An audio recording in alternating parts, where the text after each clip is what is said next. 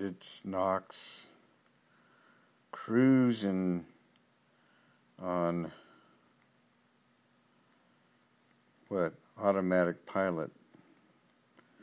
Oh yeah, keeping it smooth. Oh, I just closed that page that I want to read from. I've been sort of cruising Amazon also. And I ordered a copy of The Family of Man, the classic photographic essay, the some call it the greatest photographic exhibition of all time from 1955. I'm curious how many pictures in the book um, are shot from behind. In other words, photographs with no faces, since I seem to get into trouble every time I say that this is, generally speaking, not good. Uh, what? Photographic composition? That people like faces? That that's where the story is in the face? Anyway, sorry. But anyway, I'm, I am going to do that because uh, I'm an obstinate bastard sometimes. I'll report back on it after the book arrives. And then I went on to read about P.G. Wodehouse, who I is one of my favorite writers, who invented Jeeves. Most people know about Jeeves, but he also invented a character named Psmith, Smith with a P, P S M I T H, and I think the greatest P.G. Wodehouse book of all time is Leave It to Psmith, and if you haven't read it, you owe it to yourself to do so. The last 50 pages, as I recall, I laughed out loud non stop.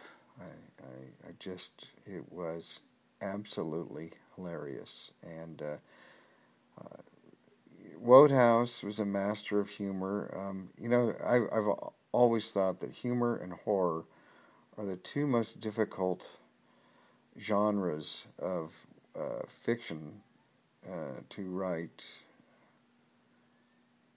well because they're, the, the, how it must be paced to work to either go for the laugh or the scare it has to be perfect and you don't know how fast people are going to be reading i mean it's just so the construction set up the jokes or the or like you know Steve, say Stephen King the the fright uh, you know masterpiece uh, I mean, just just masterful. Sorry, excuse me.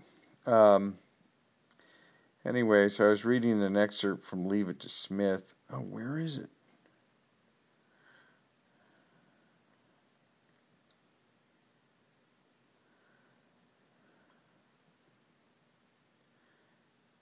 Anyway, this is a. Uh, Psmith has been come to Blandings Castle, and he has to outwit Baxter and steal a diamond necklace for the nephew of Lord Emsworth. And Lord Emsworth lives at the he is owns the castle. He's the lord of the manor. And in this book, he loves roses. In the subsequent books, he's into pigs. But uh,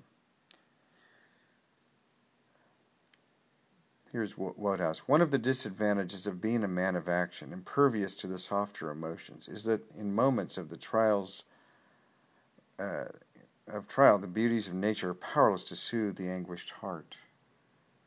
Had Baxter been of a dreamy and poetic temperament, he might have now been drawing all sorts of balm from the loveliness of his surroundings. The air was full of the scent of growing things. Strange, shy creatures came and went about him as he walked. Down in the woods a nightingale began to sing, and there was something grandly majestic in the huge bulk of the castle as it towered against the sky. Baxter's locked out of the castle, two thirty in the morning. Um, sorry, this is me again. Um, in his in his uh, lemon colored pajamas, and he's very unhappy. I'm sitting here with baby asleep on my lap.